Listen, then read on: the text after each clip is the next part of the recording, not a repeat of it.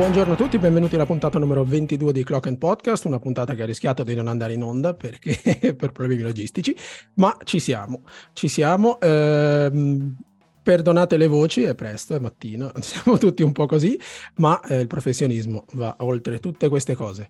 Cominciamo dai saluti, cominciamo dai saluti, quindi buongiorno Martina. Buongiorno a tutti. E buongiorno anche a Fede.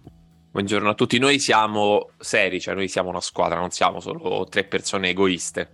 Esatto, importante, è una cultura che abbiamo cambiato all'interno dello spogliatoio, eh, come ha fatto Arteta. Eh, cominciamo, cominciamo subito. Eh, abbiamo deciso in maniera abbastanza netta di non parlare di quello che è successo con lo Sporting Lisbona perché abbiamo preso gol da centrocampo e basta questo. Eh, Però per, per l'odio lo hai chiamato Sporting Lisbona, quindi lo rispetto. Sì, esatto e d'ora in poi sarà sempre così. Uh, però c'è una cosa che, um, che, è successa contro lo Sporting Lisbona, a parte l'eliminazione, che avrà un impatto probabilmente pesante sulla fine della nostra stagione e mi riferisco ovviamente all'infortunio di Tomiasu. Tomiasu che uh, è stato operato un paio di giorni fa a Londra, la cui stagione quindi è finita.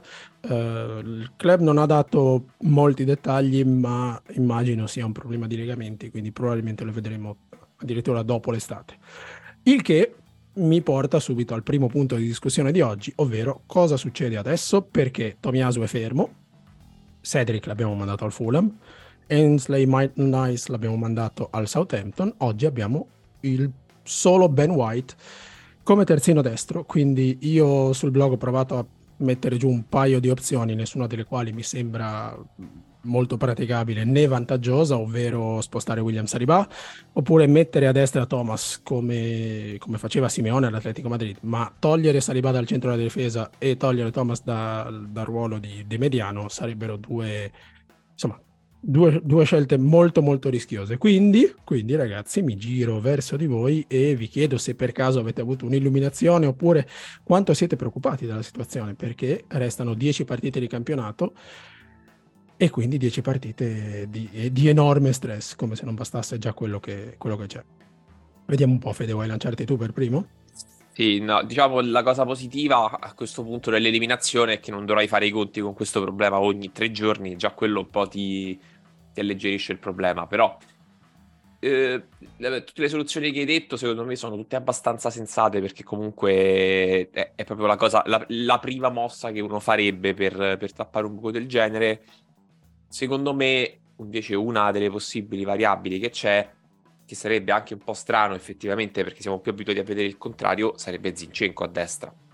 Perché mm. per il modo in cui lui interpreta il ruolo di entrare dentro il campo, eh, metterlo a destra e a quel punto ri- reinserire Tierney a sinistra sarebbe già molto più, mh, mm, più vantaggioso anche lo stesso Kivior eventualmente, anche mm-hmm. se insomma con lo Sporting non ha fatto proprio una bella figura. Quindi quella sarebbe un po' lo, lo, lo scenario tipo. E per, per, certi versi mi dà molta più sicurezza mettere Zinchenko a destra sapendo che non ci ha praticamente mai giocato piuttosto che, che doverci mettere Medlan Niles o Cedric se fossero effettivamente rimasti quindi almeno questo in parte mi consola ma comunque è, è una situazione abbastanza fastidiosa anche perché poi non, non sappiamo neanche Saliba come sta effettivamente. Mm-hmm. perché non si sa se tornerà poi dopo la pausa e in assenza di Saliba, per esempio, nella partita di Anfield, già, ah, già sarebbe un problema molto grave. Non voglio neanche pensarci. Anche se, vabbè. diciamo, nel, nel, peggiore dei casi non dovrebbe essere, vabbè, non, non lo dico neanche, però insomma, mh, mm, molti dicono che non è così grave, insomma, da come si dice, quindi speriamo bene, però è, è chiaro che se mancasse anche lui sarebbe un po' un problema anche perché certo. Holding in campo sinceramente mi fa rivenire i fantasmi della scorsa stagione. Però no, chiaramente speriamo che non sia grave quanto l'infortunio che ha avuto Holland e al quale mandiamo i nostri auguri perché è un infortunio gravissimo che gli impedirà di giocare le due partite della Norvegia. Guarda un po' il tempismo, noi queste cose mai, eh. a meno che appunto... No, la speranza è che sia quella il motivo per cui si è... non siamo mai stati così furbi, ho i miei dubbi. Però chissà, vedremo. Per adesso il club è molto, molto silenzioso, il che può essere interpretato in due modi. Per Tomiaso ci hanno detto subito, è stato operato, finita la stagione, basta. Saliba non hanno detto né che sta meglio né che è una cosa grave, quindi speriamo un po' che, che, che il club sia stato eh, furbetto, mettiamola così. Um, è interessante, Fede, quello che dici su Zinchenko, perché ci ho pensato un po'. E, ed, ed, è vero che per come interpreta lui il ruolo sarebbe perfetto, ma eh, pensando alla partita con il Crystal Palace, ehm, avere, avere, avere Zinchenko su quella fascia o non avere White priverebbe un po' Saka di tanti, tanti spazi all'interno certo. e soprattutto c'è questa White ha fatto una partita incredibile con il Crystal Palace, molto sull'esterno e, e Zinchenko questa cosa non la potrebbe fare.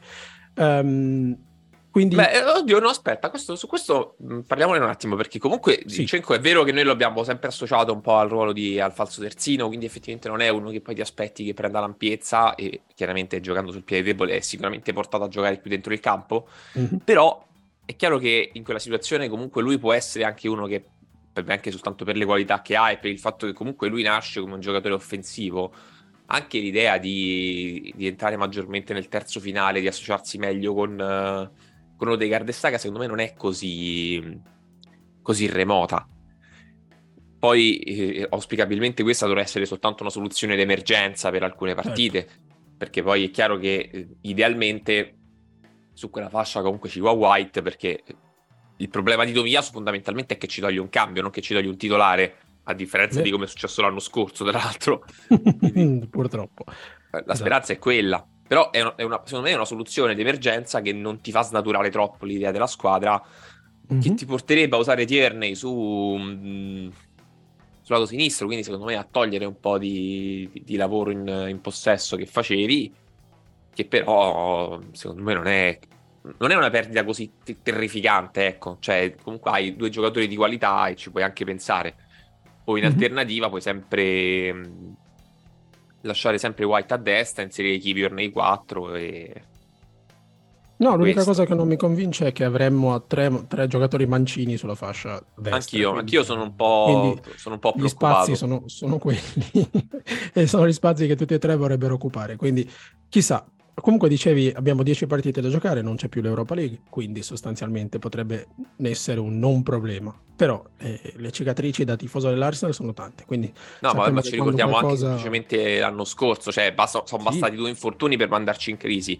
È chiaro che questa squadra comunque come, per come è strutturata eh, ha dei ruoli in cui non si può permettere di perdere il titolare.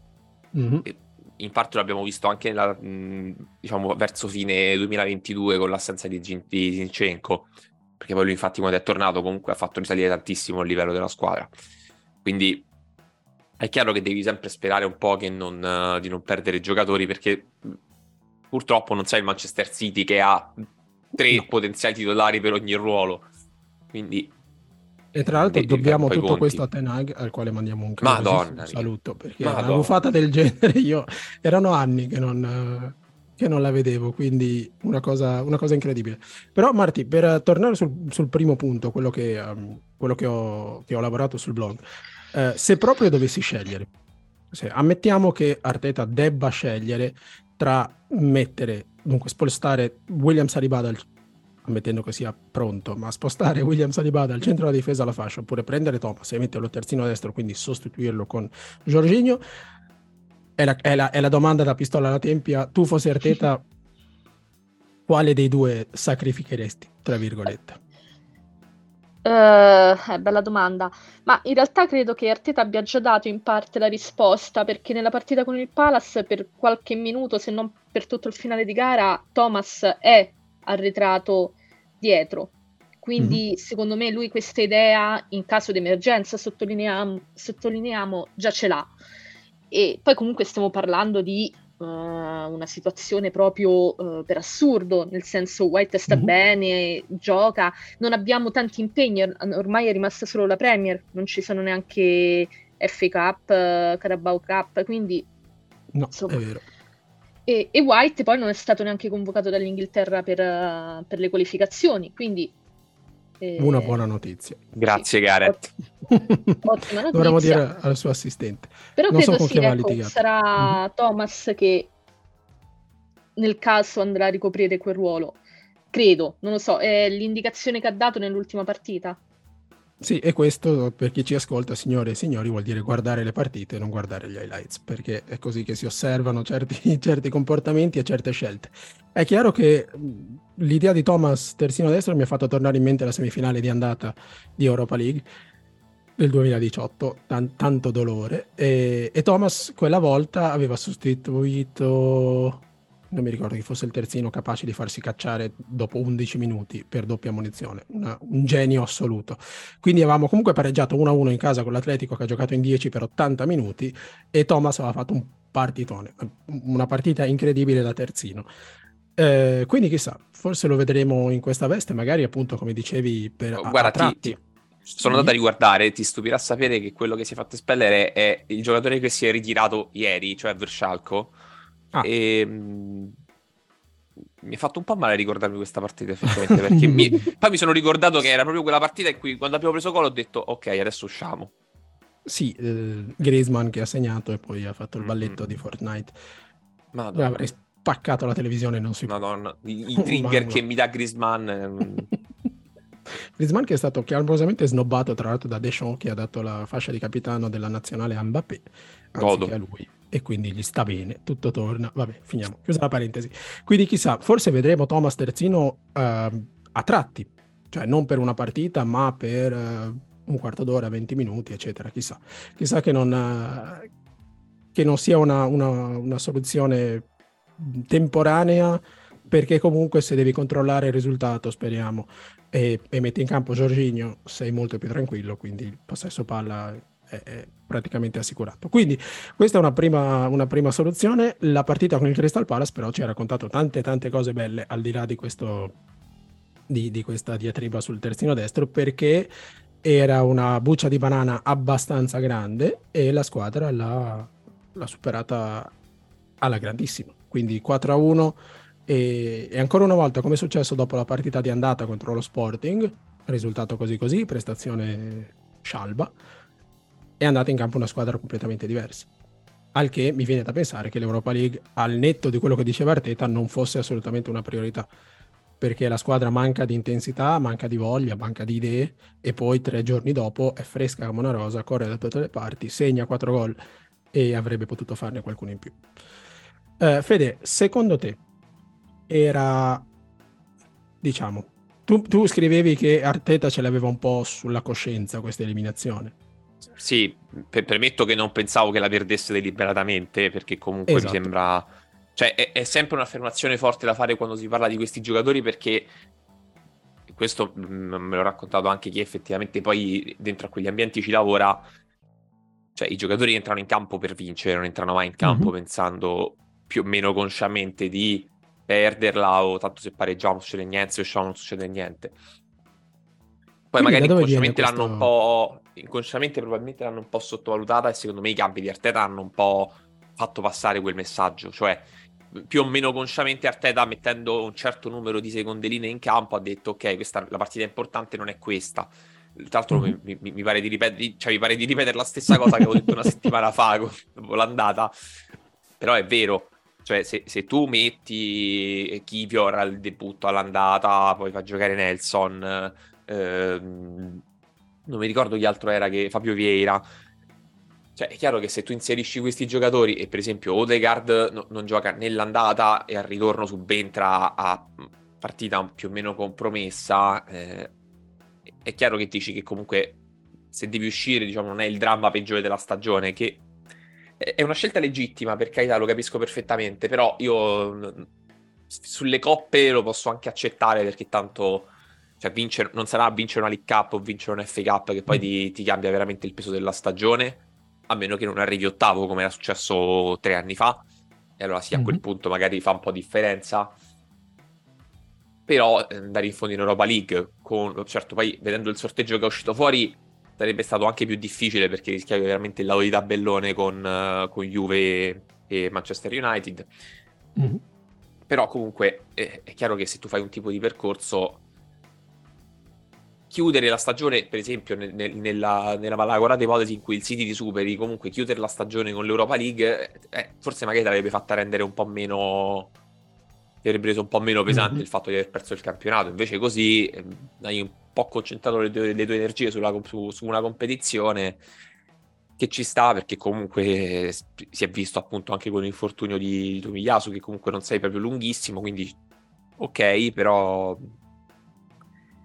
ma... è una scelta che condivido poco e che condividerò sempre poco, ma non tanto perché è proprio per il valore della competizione, perché l'Europa League comunque è una bella competizione che è diventato difficile vincere, perché il livello delle squadre si è alzato tanto da, da quando hanno, scomp- hanno scorporato la conference, quindi non lo so, mi, mi lascia un po' di amarezza quella partita perché proprio, sa proprio di occasione buttata oggettivamente.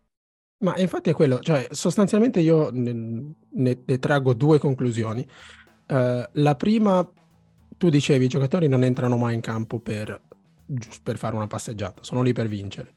Quindi mi viene da pensare che sostanzialmente non possiamo fidarci granché delle nostre seconde linee. No, secondo me ci possiamo fidare delle seconde, cioè allora, te, secondo me ci possiamo fidare di una seconda linea in campo, due seconde linee in campo, non di 3, 4, 5. Mm-hmm. Che, che mi sembra ragionevole, cioè comunque se ci, sono, se ci sono dei giocatori che partono avanti a loro eh, c'è un motivo banalmente, cioè se, certo. se Fabio Vera è il cambio di Odegaard o di Giaca c'è comunque un motivo ed è giusto che sia così. Poi è chiaro che magari una volta può sostituire uno e poi magari, che ne so, però l'altro gioca, cioè se, se tu cominci a togliere dal campo due, tre titolari fai comunque, ripeto, fai passare un messaggio che non è questa la partita importante. Poi eh, sì, le seconde linee magari possono entrare anche più motivate. Poi magari le seconde linee possono entrare più motivate e tra l'altro secondo me non è tanto neanche lì il problema, però è chiaro che perché le seconde linee tendenzialmente poi quando fai così non giocano neanche totalmente male, non mi sembra di poter, cioè non, non penso si possa dire che avevano giocato male, poi più chi era l'andata, ma il resto secondo me non ha giocato complessivamente male. Però è chiaro che poi invece chi, chi, invece in campo normalmente ci sta lo capisce che quella non è la partita importante perché eh, cioè penso per esempio a, eh, a Giaca che si gira invece di trovare Thomas trova Giorginio invece di trovare Odegaard trova Fabio Vieira e dice ah questa forse non è ah, proprio allora inconsciamente per... appunto non ti fidi. Sì sì no inconsciamente comunque hai un atteggiamento diverso. È un po', è un po quello uno dei problemi. L'altro problema secondo me è che eh, non lo so, ho sempre l'impressione che Arteta sostanzialmente spacchi questa squadra in due e che il, quelli che entrano non siano mai nelle condizioni di poter avere un impatto perché la squadra gioca la squadra gli 11-12 titolari abituali giocano talmente a memoria che appena fai un paio di cambi eh, salta tutto perché è un po' il vantaggio e lo svantaggio di, de, del tipo di gioco che, che propone Arteta perché è fatto di, di, di chimica, è fatto di, di, intesa, è fatto di, un cervello veloce perché gli spazi vanno creati, vanno occupati, ma non troppo a lungo perché altrimenti diventi statico, eccetera. Quindi ovviamente è un lavoro difficile inserirsi in una cosa del genere.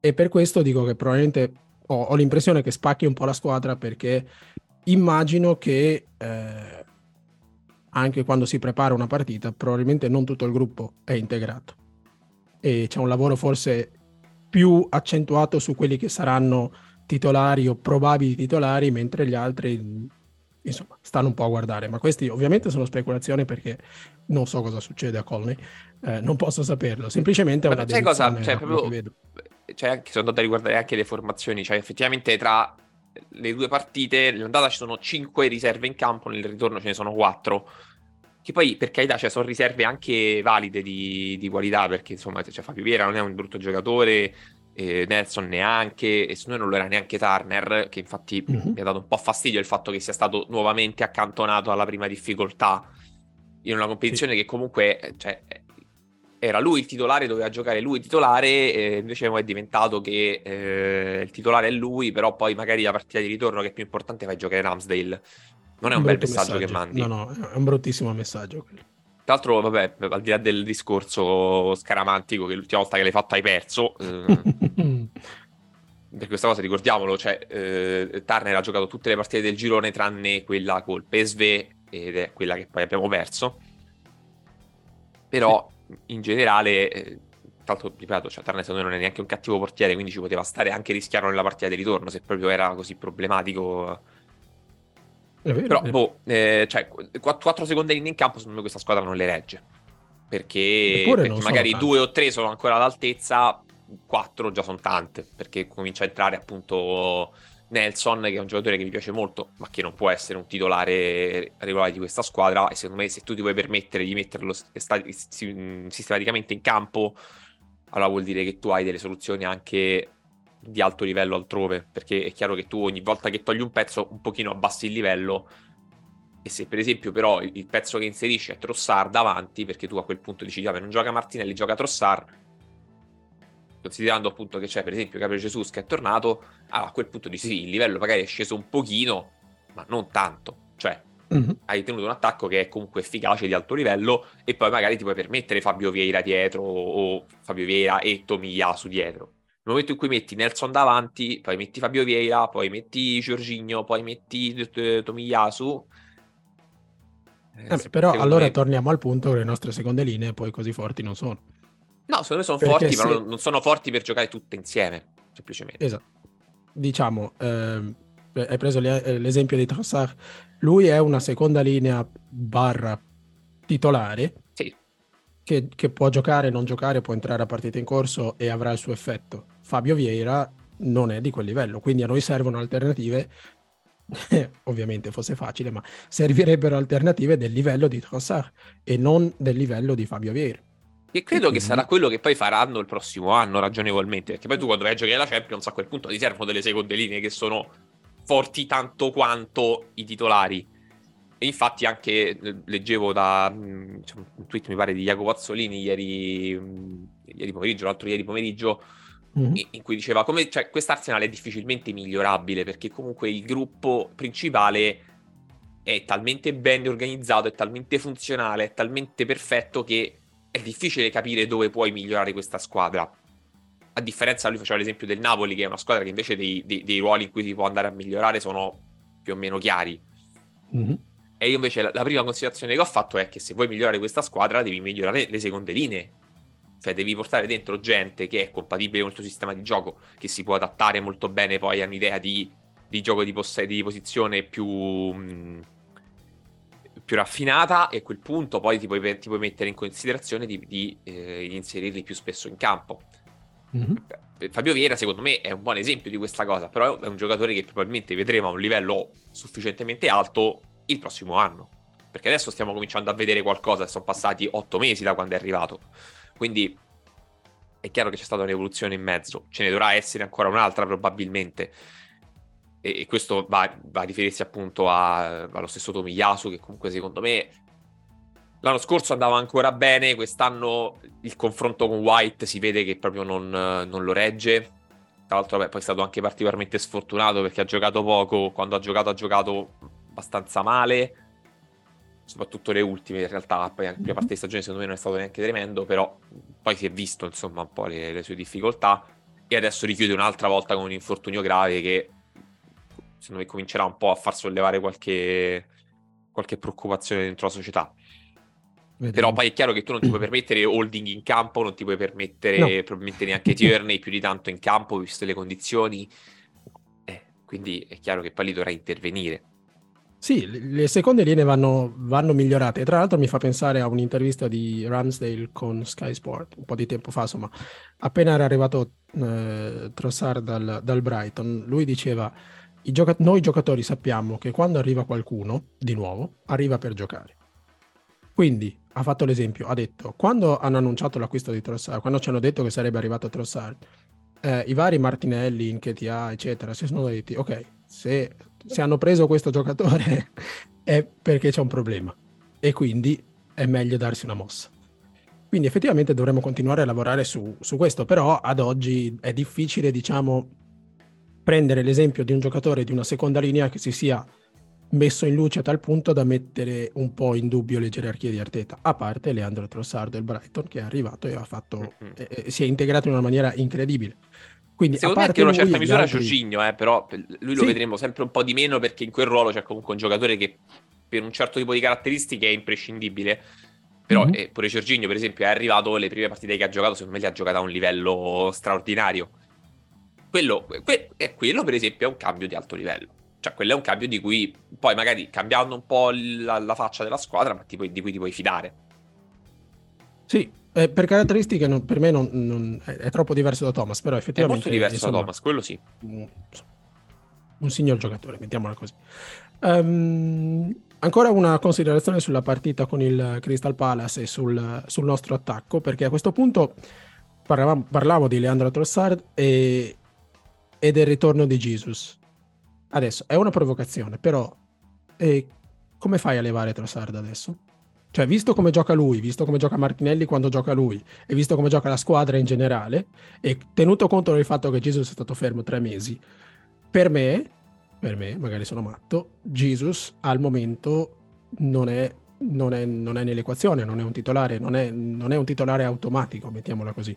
E non voglio sminuire Gabriel Jesus, ovviamente, mi ricordo benissimo cosa ha fatto fino al mondiale però Trossard è stato un giocatore clamoroso, è, ha già segnato 6 assist, un paio di gol, uno gliel'hanno annullato, insomma è un giocatore che gioca bene e fa giocare bene gli altri, quindi al momento difficilissimo secondo me levarlo. Marti, secondo te quando fisicamente Jesus starà bene, quindi quando avrà i 90 minuti nelle gambe, quando non ci saranno più alibi né scuse, Michele Arteta lo butterà dentro come ha tendenza a fare con Thomas, con White, con Saliba, con altri, oppure effettivamente questo dualismo c'è. Leggevo un tweet che diceva eh, Leandro Trossard è il peggior nemico di Jesus dai tempi di Giuda e l'ho trovato assolutamente esilarante, eh, ma è vero? Cioè ci può stare come ragionamento? Eh, sì, ci può stare anche qui, però stiamo ragionando in ottica futura, diciamo, e nel senso, ora come ora Jesus i 90 minuti nelle gambe non li ha, torna mm-hmm. da un infortunio abbastanza serio e anche per i tempi, diciamo, mh, mm, forse è meglio non rischiarlo troppo. Eh, detto questo, se la, um, il duo Martinelli-Trossard eh, si mantiene su questo, su questo livello, è difficile dividerli. Sono, sono problemi bellissimi da avere, però... Ma finalmente problemi. li abbiamo. Ricordo l'anno scorso quando registravamo... Eh, diciamo, speriamo che Inchedia non faccia troppi danni. esatto. Eh, insomma, do- ma come chi mettiamo? Adesso manca questa, questo qui, come, come lo sostituiamo? Insomma, finalmente torniamo ad avere, cioè Arteta, ma anche noi, torniamo ad avere questi pro- eh, problemi. Ehm, non lo Guarda, so. Oggi Marti eh, ti va veramente sì. male perché ho solo delle domande difficili. Ogni domanda difficile capita a te, però mettiamola no, proprio sul, sul, sull'atto, mettiamola sul, sul pragmatismo. Ma più che altro è perché... difficile perché eh, cioè, stiamo parlando, come per White, White è sano, quindi cioè, mm-hmm. perché fasciarci la testa è quando vero. ancora è? Per, perché e... purtroppo noi lo sappiamo bene che quando qualcosa ci può andare male tendenzialmente ci va male. male. giusto, questo è giusto. Però no, eh, allora il primo di aprile giochiamo in casa con il Leeds. Il primo di aprile mettiamo che Gabriel Jesus non sia ancora pronto perché ha giocato uno spezzone di partita eh, con lo Sporting Lisbona. Insomma... Molto realisticamente sarà così, tra l'altro. Sì. Esatto, sì. però... Ma io non lo andrei proprio a rischiare perché cioè, le, ricadute, le, ricadute, spesso sono peggiori dell'infortunio sì. stesso. Mm-hmm. Quindi... Però il 9 di aprile andiamo ad Anfield, ok? Quindi ci sono d- tre settimane mm-hmm. e giochiamo ad Anfield contro Liverpool. Quindi a quel punto Jesus dovrebbe avere i suoi buoni minuti nelle gambe, dovrebbe essere perfettamente abile ed arruolabile. Cosa fa Michele Arteta? O cosa farebbe Martino? Nelle gambe, ni. Eh, nel senso, Jesus non partirà con il Brasile, probabilmente non partirà titolare con il Leeds, quindi ah, minuti nelle gambe. Ah, non ci scommetterei. Non lo so, poi qui insomma dipende anche che tipo di partita vuoi fare, come la, la vai a impostare. Eh, secondo me in entrambe le partite andrà partirà titolare Trossard. Sarebbe una, una, chiamata molto coraggiosa da parte di sì. Michele Arteta. Io, io se, secondo, me invece, secondo me invece Gabriele Jesus giocherà la partita con il Leeds, probabilmente non giocherà 90 minuti, però va detto anche che lui da quando è tornato ha giocato eh, tre spezzoni di partita mm-hmm. tra l'altro anche discretamente bene, e nel frattempo si è allenato. Cioè lui comunque Infatti. adesso si è fatto eh, un tot di settimane di allenamenti con il gruppo, se ne farà un'altra, altre due piene, perché non dovrà andare in nazionale, da qua mm. alla partita con il, con, con il Leeds, per cui non escluderei che effettivamente arrivasse alla partita di Liverpool già molto, molto più dentro, cioè molto più, più carico fisicamente.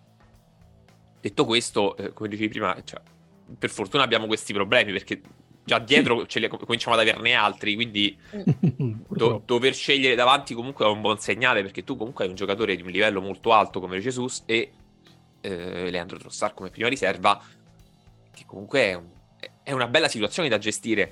Poi eh, n- nulla vieta che poi appunto Jesus giochi, eh, che ne so, 60 minuti con il Leeds e poi effettivamente possa arrivare a giocare 90 minuti con il Liverpool, oppure ne gioca 45 con il Leeds e poi ne gioca 60 con il Liverpool. Uh, mm-hmm. Insomma, cioè, avete capito cosa intendo? Perché tanto poi mm-hmm. l'autonomia dei giocatori la valuti uh, andando avanti. Considerando che lui ha già fatto 45 minuti pieni con, uh, con lo Sporting, mm, non mi stupirei se ne facesse di più già al ritorno dalla pausa, anche perché comunque se hai giocato 45 minuti, certo poi non, con lo Sporting magari già un po' meno brillante, ma comunque li ha potuti fare, non, non escludo che li possa fare tranquillamente anche con il Leeds. Mm-hmm. Posto che eh, secondo me Trossard contro una squadra del genere è quasi più utile perché comunque ha dei movimenti un po' diversi e può, de- può darti una mano a non uh, a, a togliere i riferimenti cioè, il grosso vantaggio di Trossard fondamentalmente è che non è un centravanti, quindi che, che, che è paradossale da dire, considerando che stiamo parlando del nostro centravanti, mm-hmm. però ha un campionario di movimenti talmente vasto che, che, è utilissimo poi per portare fuori i difensori, per togliere riferimenti, per giocare negli spazi e infatti con il Fulham, che invece aveva una coppia centrale che era quasi disegnata per darti problemi, ce ne ha creati molti più lui, quindi... Infatti. E tra l'altro Martinelli ha 6 gol in 6 partite di premi con lui in campo. Sì, stavo guardando tra l'altro così per pura curiosità e se, se prendiamo tutta la stagione comunque Trussard ha gestato 8 gol, mm-hmm. 6 con il Brighton, 2 con noi e sarebbe il quarto marcatore della squadra praticamente dopo. Facile, facile. no, è vero, quindi non so, io immagino che ci sia una staffetta. Sarei un po' deluso se già se con il Leeds partisse titolare Jesus, non perché Jesus non vada bene come titolare, perché sarebbe a mio avviso ingiusto nei confronti del, del, belga, un po' come un po' sulla falsa riga di quello che abbiamo detto, quello che hai detto prima Fede sui portieri. Uh, il titolare sei tu, però, però c'è un brutto però, quindi spero e credo che Trossard sarà titolare almeno con il Leeds. Poi ad Anfield si vedrà, insomma, c'è un, un po' di tempo, c'è. Però sono, sono, molto curioso di vedere cosa farà, quali saranno le considerazioni di, di Michele Arteta. Um, chiudiamo un attimo la parentesi, questa parentesi Premier League, perché adesso siamo tutti fermi, bisogna aspettare, bisogna sperare che non succeda nulla. Eh, fino, fino, a quando non ritornano dalla, dalle nazionali. La buona notizia è che in realtà sono pochini i nostri giocatori che sono, sono, in giro per il mondo. I brasiliani non sono stati convocati, eh, Ben White, come dicevamo, non è stato convocato, Saliba è infortunato, quindi eh, non, è, non, si è aggregato alla Francia, il che lascia Saka, Ramsdale, eh, Odegaard, Thomas, che tra l'altro è partito per il Ghana con un fisioterapista dell'Arsenal appresso, quindi questo, ci sono le foto, gli abbiamo mandato la guardia del corpo per tenerlo d'occhio, non si sa mai. Eh, Giorginio è stato convocato insieme a altri 64 giocatori da Mancini. Eh, credo di non essermi dimenticato nessuno. Beh, Trossard ovviamente con il Belgio. Quindi in teoria Saka. dovremmo...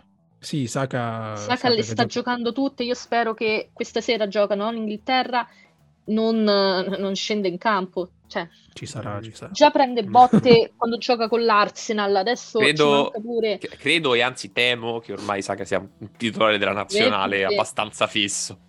Poi, C'è bello che l'Italia non ha lui è sinistro, quindi sì, sì. almeno il vantaggio Però è quello.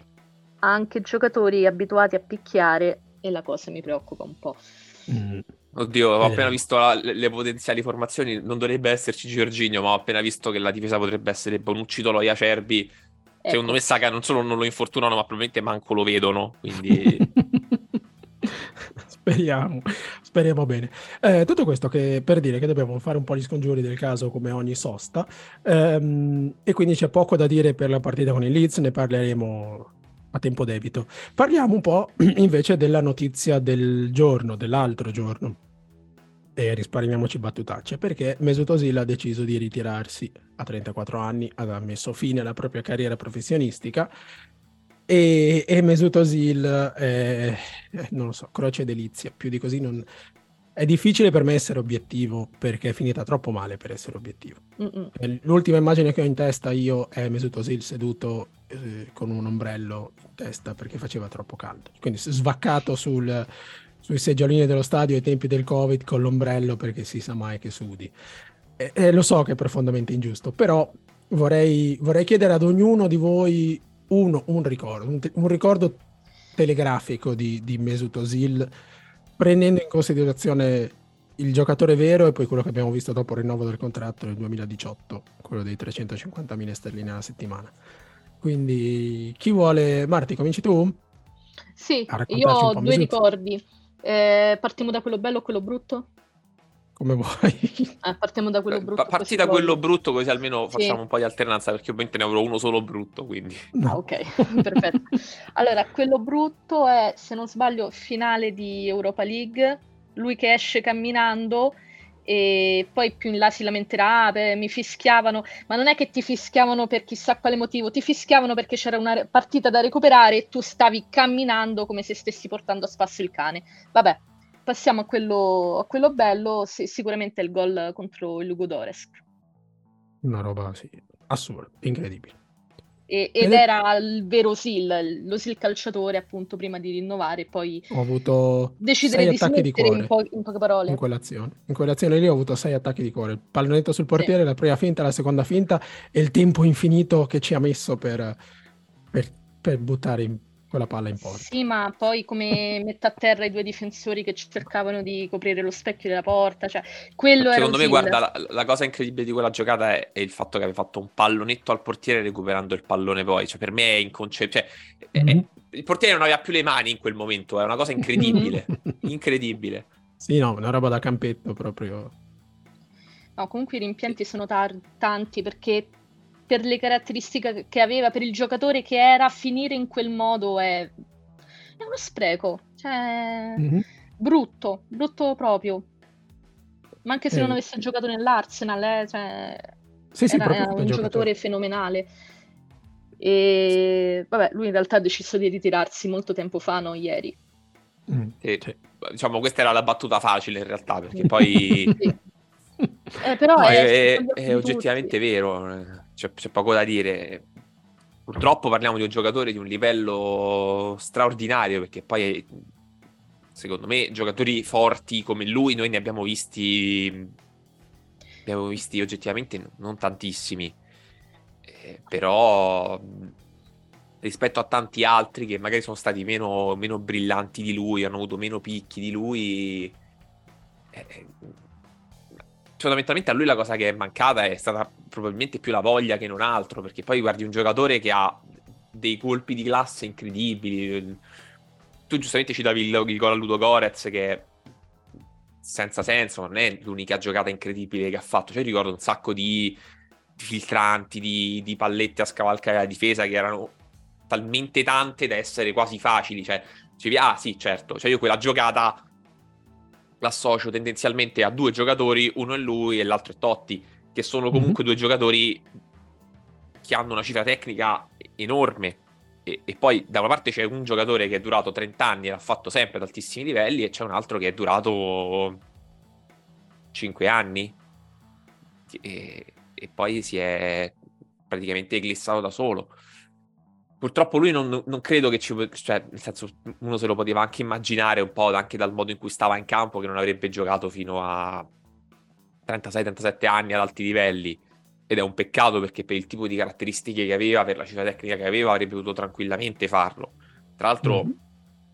noi ne parliamo appunto avendo visto com'è finita la, la storia, comunque con lui fuori rosa, mandato via gratis, con un contratto che era folle per noi e per lui. Tra l'altro, vedendo poi quello che è successo con Aubameyang, direi che forse c'è proprio un problema di, di persone a cui diamo dei soldi.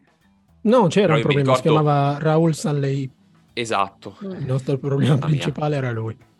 Ma infatti, a parte il, appunto il discorso della cessione del, del, contratto, che poi comunque si era visto anche con Aubameyang, cioè, quella era una, era una, squadra in cui quel tipo di investimento si poteva cercare di fare per altri giocatori e sarebbe stato comunque più utile nell'ottica futura. Cioè, il mio, il mio grande rimpianto di quegli anni, più che lui che si è totalmente autodistrutto, è stato Sanchez, per dire. che era un giocatore che tu potevi tenere, che ti aveva t- alzato tantissimo il livello, che tra l'altro veniva da una stagione in cui aveva fatto letteralmente le fiamme. Mm-hmm.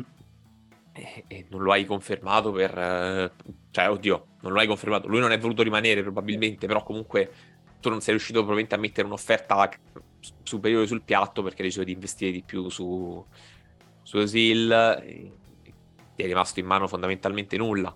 Però a me dà molto rammarico perché pensando a che cosa poteva essere un giocatore di quel livello in una squadra come quella di oggi, perché adesso appunto ha 34 anni, non è un giocatore che in una, una carriera normale sarebbe stato finito. No, cioè, io non sarei stupito se l'anno scorso, sare... cioè, per me ce lo potevamo ancora aspettare in prima squadra se avesse avuto voglia di, di reggere. Mm-hmm. Poi quello che è successo dopo, cioè, dice un po' tutto, ci ha cambiato due squadre senza avere praticamente mai spazio, eh, ha litigato con allenatori di nuovo. Quindi sostanzialmente Osil viene da tre recessioni mm-hmm. consensuali prima del, molto prima della fine del contratto, a parte il nostro ovviamente, quindi un problema di base, di voglia chiaramente c'è. Sì, a me fa molto, come avevo scritto appunto anche ieri, cioè, è un giocatore da, dal talento infinito, perché comunque poi uno che calcia il pallone così, che, cioè, onestamente, che gli vuoi dire? Però si è autodistrutto, quindi a me dà solo più amarezza che non, che non altro, perché comunque quando i giocatori si buttano via così, è, l'unica cosa che riesci a pensare è questa, secondo me. Sì. io, quello che penso io, adesso parto con la marchetta, ma lo, trovere, lo troverete su, uh, su Sportellate perché ho bisogno di pensare, ho bisogno di mettere giù le cose con ordine, senza, tralasciando un po' le emozioni.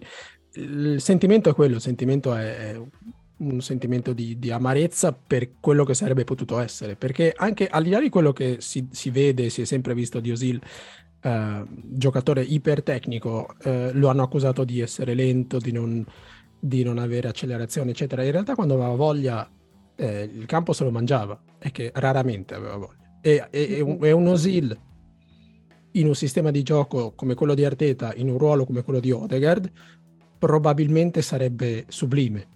Probabilmente potrebbe davvero battere il record di assist di, di Thierry Henry e, e, superare agevolmente i 20 assist in un sistema di gioco così funzionale, perché comunque riusciva a fare la differenza eh, all'inizio con, con, Wenger, poi la sua sfortuna, la nostra sfortuna, la sfortuna di tutti è stata l'idea di mettere la, mano, la squadra in mano a una Emery che la cui filosofia non andava assolutamente con la rosa che aveva a disposizione.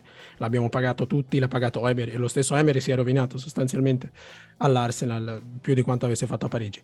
E, e in tutto questo Osil sarebbe potuto essere il faro, sarebbe potuto essere quello che trascinava la squadra fuori dalla melma, in realtà ce l'ha spinta dentro in maniera vile a volte. No, eh, oggettivamente l'ha trascinata fuori andandosene. Eh, eh, sì, la cosa più brutta. Paradossalmente questo. Possa, Ed è un peccato, è veramente dire. un peccato. Quindi, insomma, vedremo poi. Io proverò a buttare giù qualche...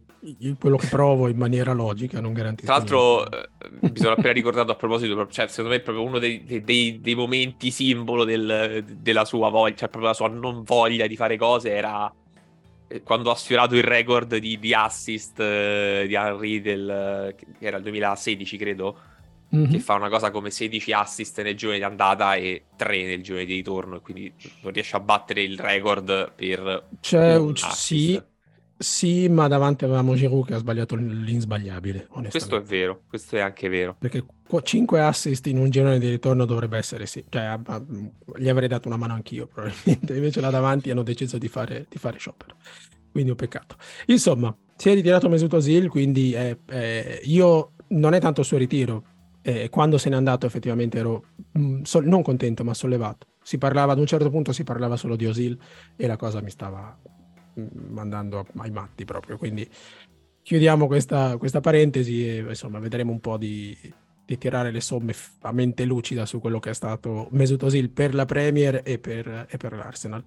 Um, Marti, torniamo a parlare di calcio però adesso perché l'Arsenal Women ha giocato l'andata dei quarti di finale di Champions contro il Bayern all'Allianz Arena c'erano 20.000 persone, pochine, pensavo onestamente mi aspettavo più pubblico un po' più, insomma, come quello, come quello dell'Olimpico della Roma, eh, c'era anche quello del Fede anche. Wolfsburg della quello del scorsa Wolfsburg, stagione. insomma, senza, senza andare a toccare i numeri del Barcellona che sono disumani, però No. eh, Fede all'Olimpico c'erano 40.000. Eravamo 39.400 più o meno. Mm, e infatti.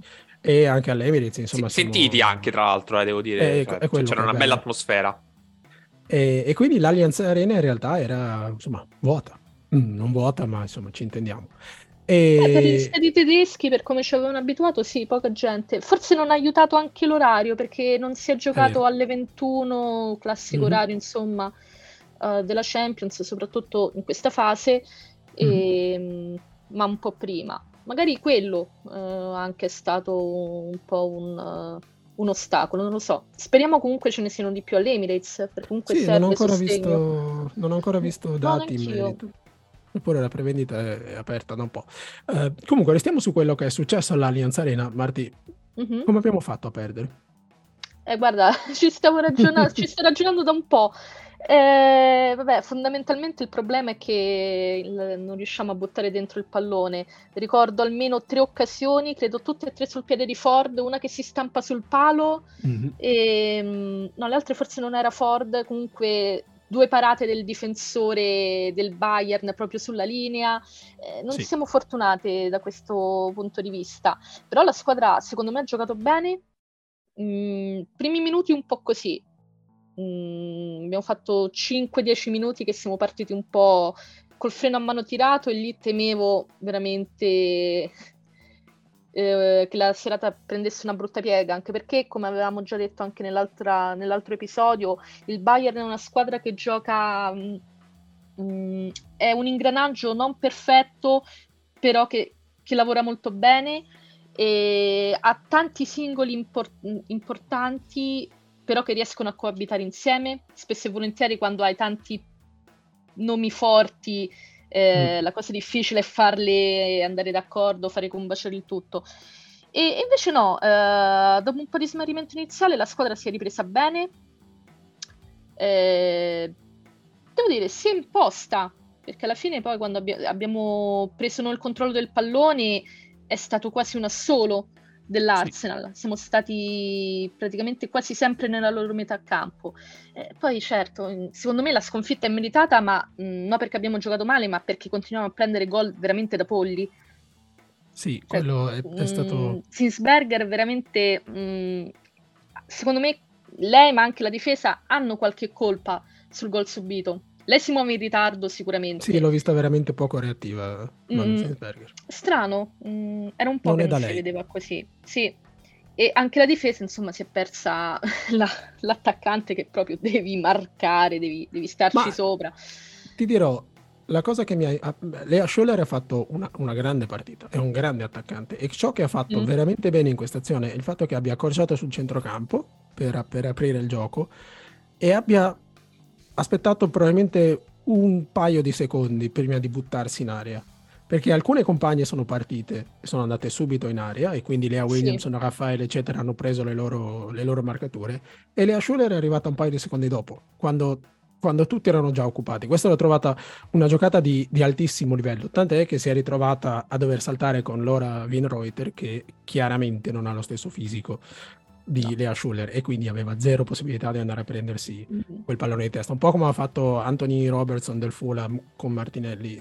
Ha, provato, ci ha Sì. provato, ma non, sostanzialmente non si è quasi staccata da terra, E- ma avrebbe avuto comunque zero possibilità. Effettivamente, Manu Zinsberger, così così.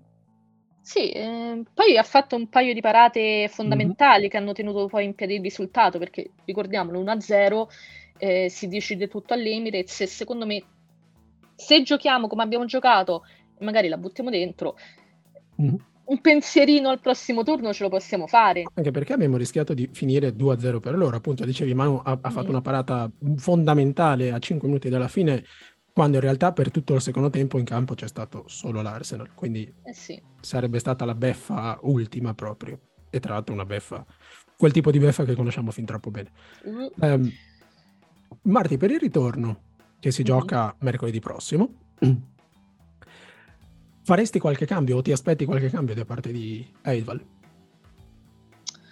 Mm, non credo che farà cambi, eh, ma anche perché cioè, se devi fare cambi dovresti farli davanti e davanti non c'è più nessuno Non quasi. No. E quindi no, penso si riparta con l'11 che ha giocato all'Allianz. Mhm. Eh, interessante anche Maritz eh, come terzino sinistro perché ricordiamo Ketley eh, è fuori, non sappiamo quando rientrerà, ma non credo a breve, sicuramente peccato. non la prossima settimana. E onestamente pensavo arretrasse McCabe. In realtà Mhm. McCabe ti serve molto di più là davanti. E lì davanti McCabe e Ford hanno fatto una partita veramente eh, importante, cioè non sapevano più come fermarle. Sì, soprattutto E- l'australiana che è stata, insomma, nel primo tempo è stata assolutamente inarrestabile. Non Sì, ricordo sì. il nome del, del difensore del Bayern, ma non l'ha, non l'ha mai vista, sostanzialmente. No, no. Non- Ma poi lei si accentrava anche molto, andava Mhm. spesso a prendere palla eh, al centro del campo, ehm, faceva, cioè insomma, lanciava sulla fascia qualche compagna, cioè, ha fatto veramente una partita totale, cioè, tutto quello che poteva fare lo faceva, cioè, si è presa sulle spalle eh, la squadra e ha provato a dettare i tempi di gioco. Anche Manum, devo dire, ha fatto una buona anche lei. Eh, partita. tra l'altro ha avuto un'ottima occasione nel primo tempo, è stata un po', un po' sfortunata. Sì, sì. Ma forse, no, c'era un'occasione, adesso non ricordo precisamente quale, dove forse avrebbe dovuto appoggiare per qualcuno. Invece ha Eh, preferito andare verso la tiro. fine, nel- no, non verso la fine, però nel secondo tempo, subito dopo la parata di, di Manuela Zinsberger, abbiamo Forse avuto sì. un'altra occasione, era abbastanza defilata, ha colpito l'esterno della rete e in tanti hanno detto Esatto, sì, sì, sì, era palla. quella. Poteva sta mettere al centro. Se non sbaglio erano due le compagne che stavano Sì. attaccando l'area, quindi magari... Guarda, io è strano perché eh, ho avuto una sensazione completamente diversa. Tu parlavi di, di Noel Maritz e di Katie McCabe. Io ho trovato che abbiamo giocato meglio quando Katie McCabe è stata arretrata in difesa ed è entrata Victoria Pelova. Ho trovato Quello sì, che l'olandese stava davanti McCabe era tanto. Cioè, il problema è che qui devi fare una scelta. Mhm. Però sì, Pelova è- secondo me è entrata molto bene. E domanda- altra domanda di Marti, oggi proprio non è la tua giornata. Mi spieghi perché Jonas Eidval ha registrato quattro portieri nella lista di Champions e ha lasciato fuori Joe Queiroz e anche potenzialmente Jody Taylor? Non so se è arrivata dopo la chiusura delle liste, adesso vado a sembra memoria, sì. perché, visto che abbiamo un problema in attacco, ha lasciato fuori la brasiliana per poi portare quattro portieri, perché sostanzialmente abbiamo due portieri, vabbè, un portiere di troppo, fino a tre è, è legittimo, il quarto portiere, se non ricordo quale nazionale ai mondiali f- avesse portato quattro portieri, ma sono quelle cose che vedi una volta appunto ogni quattro anni. Ma mm, io un'idea ce l'ho, però non, non la voglio dire. Eh, Ah. penso però che bisognerebbe fare un po' più di, di chiarezza mm, all'interno del... Ti riferisci ai portieri? O... in generale, in generale, perché eh, questa cosa dei portieri si aggiunge a tutta una serie di cose che fatico mm, a, trov- a trovare una giustificazione o a capire il perché, cioè ci sono delle scelte che mi lasciano un po' perplessa. Poi magari col tempo daranno mm, i loro frutti, però insomma, Mhm. quattro portieri mi sembra difficile, considerando poi che Zinsberger ha anche rinnovato per una stagione e non credo che Esatto. abbia deciso così da un giorno all'altro di rinnovare. Tu Quindi te tu l'aspettavi, sei- Marti? Perché io con l'arrivo di Mm. Sabrina D'Angelo ho detto, vabbè, eh, abbiamo fatto in anticipo quello che dovremmo fare l'estate prossima. Quindi sono, preso- sono stato preso un po' in, in contropiede dalla, dalla notizia. Sono molto contento che resti perché è una delle mie giocatrici preferite. Mhm. Ma mm, mi ha comunque sorpreso perché Sabrina D'Angelo, che è titolare della nazionale canadese, non è che venga qui a fare... Non è. Kylan, non è come Kylan Marquise che poteva arrivare come riserva o come Lydia Williams che quando è arrivata insomma aveva una certa esperienza, una certa età, quindi può anche giocarsi il posto ma accettare la panchina. Sabrina Certo. D'Angelo chiaramente non è qui per, per fare la turista, quindi sono rimasto particolarmente sorpreso, non so tu. Allora, ti dirò, ehm, all'inizio dico, ma a me sembra strano che Zinsberger vada via così, no, non ci credo. Poi quando ho visto alcune mosse della società, appunto, cominciare a comprare portieri su portieri, ho detto, "Mm, fine contratto, già si muovono, ma forse uh, è vero che a fine stagione ci lascia, ma anche alcune sue dichiarazioni erano abbastanza ambigue, non mm-hmm. lo so, devo prendere valutaz- delle, le mie valutazioni, devo ragionarci anche con la famiglia e ci sta per carità.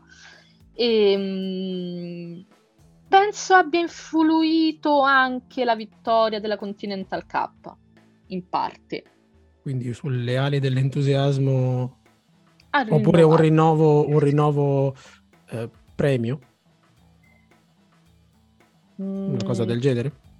Cioè, quando dici sul il risultato, del, eh, il risultato della vittoria nella Conti Cup, a cosa, ti, a cosa fai riferimento? Che magari ha visto che eh, questa squadra ha le basi per vincere, poi fondamentalmente lei si trova bene, quindi una stagione in più la faccio. Ah, non quindi è una decisione di della, della, giocatrice, ok. Sì, sì, sì, sì, sua, sua. D'accordo, eh, d'accordo. No, secondo me la società l'avrebbe rinnovata a prescindere. E... Però ecco, mm, secondo me ci stavano lavorando appunto. Mm-hmm. Non è che lei l'altro giorno ha detto, vabbè sì, eh, rinnovo. Ho nulla da fare, ma sì, metto una firma sul contratto. No. E appunto mi chiedo perché subito questo muoversi sul portiere nel momento in cui tu comunque con l'ego stai trattando, sicuramente qualche spiraglio te l'ha lasciato. Mm-hmm. Sì. Perché, ripeto, mm. secondo me non ha cambiato idea così di punto in bianco. E poi, ah, vabbè, altre scelte sempre sul mercato. Io fatico a capire Eidval come si muove. Cioè, passa da scelte lungimiranti, vedi Manum, vedi mm. Cool, la stessa Pelova, anche se lei era già una giocatrice abbastanza affermata nonostante la giovane età, poi ti prende un parametro 0 di 36 anni. Mm. E vabbè. Urtig prima la fa rinnovare con la Juventus e poi la mette sotto contratto lui. Cioè, ma anche... Non lo so, eh, c'è un po' di confusione secondo me da questo punto di vista. Vedremo. Però, vedremo. vedremo. Comunque, eh, stavo pensando una cosa. Mm-hmm. Zinsberger è la terza giocatrice che rinnova per un anno come per dire vediamo come va e poi magari facciamo un contratto più lungo. È successo con Williamson un paio mm-hmm. di mhm. stagioni fa, mi sembra. Ha sì. rinnovato per un anno e poi ha firmato un contratto più lungo. Midema ha rinnovato per una stagione, ora infortunata. E non so cosa sc- deciderà di fare. Ma andarsene così sarebbe brutto. Brutto anche perché poi sì, e poi tutto il sostegno che la società sta dando. Insomma non, non credo Però ha fatto così anche, anche, il suo idolo ha fatto così, eh? Van Persie. Eh, sì, l'abbiamo, questa... l'abbiamo, curato, eccetera, sì, per anni, poi alla prima occasione, ciao. Uh, no, vedremo un po' cosa Io succede. la vedo ancora diversa da Van Persie, non so se è una mia illusione. Ma... Anch'io, e... poi ci sono rimasto talmente male, una, una ferita. Una non questo, sì, infatti, parliamo d'altro. no, parliamo d'altro perché... Comunque, secondo me, sì. per concludere il discorso, sì, sì. stiamo navigando a vista. Mm, brutta, una brutta sensazione. Non da Arsenal. Mm, ma io non dico ancora brutta, però mm, diciamo pensierosa, mi dà tanti pensieri. C- sì, sì, è, è, difficile cogliere la, la strategia. Forse, è, mo- forse è, troppo, è, troppo, raffinata per me, non so, forse è troppo sì, elaborata per me, chissà. Ma um, in chiusura, Marti, perché noi parliamo già, insomma, due domande rapide. Quanto sei fiduciosa per mercoledì prossimo? Prima di tutto. Abbastanza. Da 1 a 10? No, ti chiedo il pronostico, ringrazio. Grazie. uh, sette e mezzo, quasi 8. Ah, mi piace questo ottimismo. Uh, però Marti tra... smentita, eh, sicuramente. No, però, cioè, secondo me Ah, che poi non capisco anche questa cosa, cioè eh, fanno partite orrende contro squadre che veramente mh, mm, boh, non sanno neanche perché si trovano lì e poi ti, ti sfornano prestazioni, non dico eccezionali perché eccezionale è altro, però ottime prestazioni là dove non te lo aspetti. Eh, eh, strana sta squadra. Eh. eh in mezzo però Marti c'è il derby. Così. In mezzo c'è un derby. Ora, sapendo che il Chelsea gioca a casa del Manchester City e che quindi l'occasione è ghiotta in un senso o nell'altro, insomma, per accorciare sul Chelsea o per superare il City. Ecco, allora io io non guardo neanche più il Chelsea e soprattutto non guardo le possibili squadre che, che sono in grado di fermarlo, mm-hmm. perché tanto puntualmente si sciolgono come neve al sole, quindi City, United, chiunque. Ma che se ne frega, dai. Cioè, no, guardiamo noi. Tanto non ti danno soddisfazione, cioè tu stai lì che dici, ah, questa è la volta buona, che rosicchiamo qualche punto, agganciamo o ci avviciniamo, e invece niente, cioè, solo con noi fanno le partite della vita. E noi abbiamo un derby. Mm, io fatico a considerare. A chiamarlo derby. no, ma no, derby sì, però fatico a considerarla una partita mm, difficile. Mm, per quanto il Tottenham nelle ultime stagioni si sia rafforzato, mm, rafforzato insomma, mm, beh, diciamo ha trovato un, ha, una sua quadra. Sì. sì. Mm, cioè, le vedo ancora abbastanza lontane dal, dall'Arsenal. Quindi non no, è il Tottenham che mi impensierisce. E sicuramente ultimamente ci hanno messo un... ci hanno dato un po' più di, di fastidio, questo sì. Cioè non, non, ci sono più quelle partite che finivano 5-0, eh, 4-0, no, 9-0, insomma. Però ecco, mm, in teoria dovremmo portarla a casa in scioltezza. Speriamo bene. Vedremo un po'.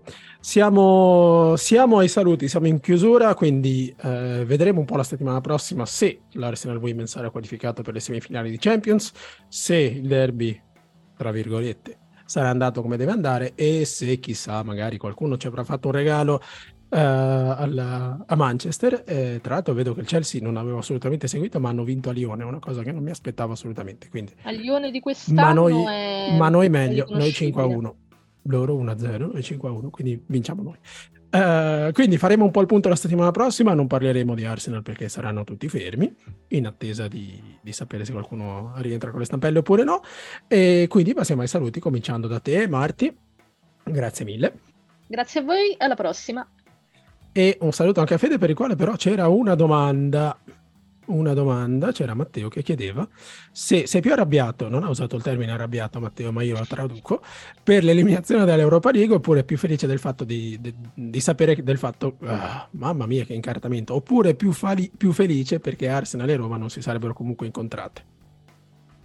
Questa è una domanda eh, solo per te. Che, che domandaccia, madonna. me l'aspettavo così. Questa me la dovevo, ci dovevo pensare un po' per, per una risposta facile. E ehm, No, mi, mi, dà fastidio che siamo usciti perché potenzialmente la potevamo vincere, mi dà molto più fastidio questo.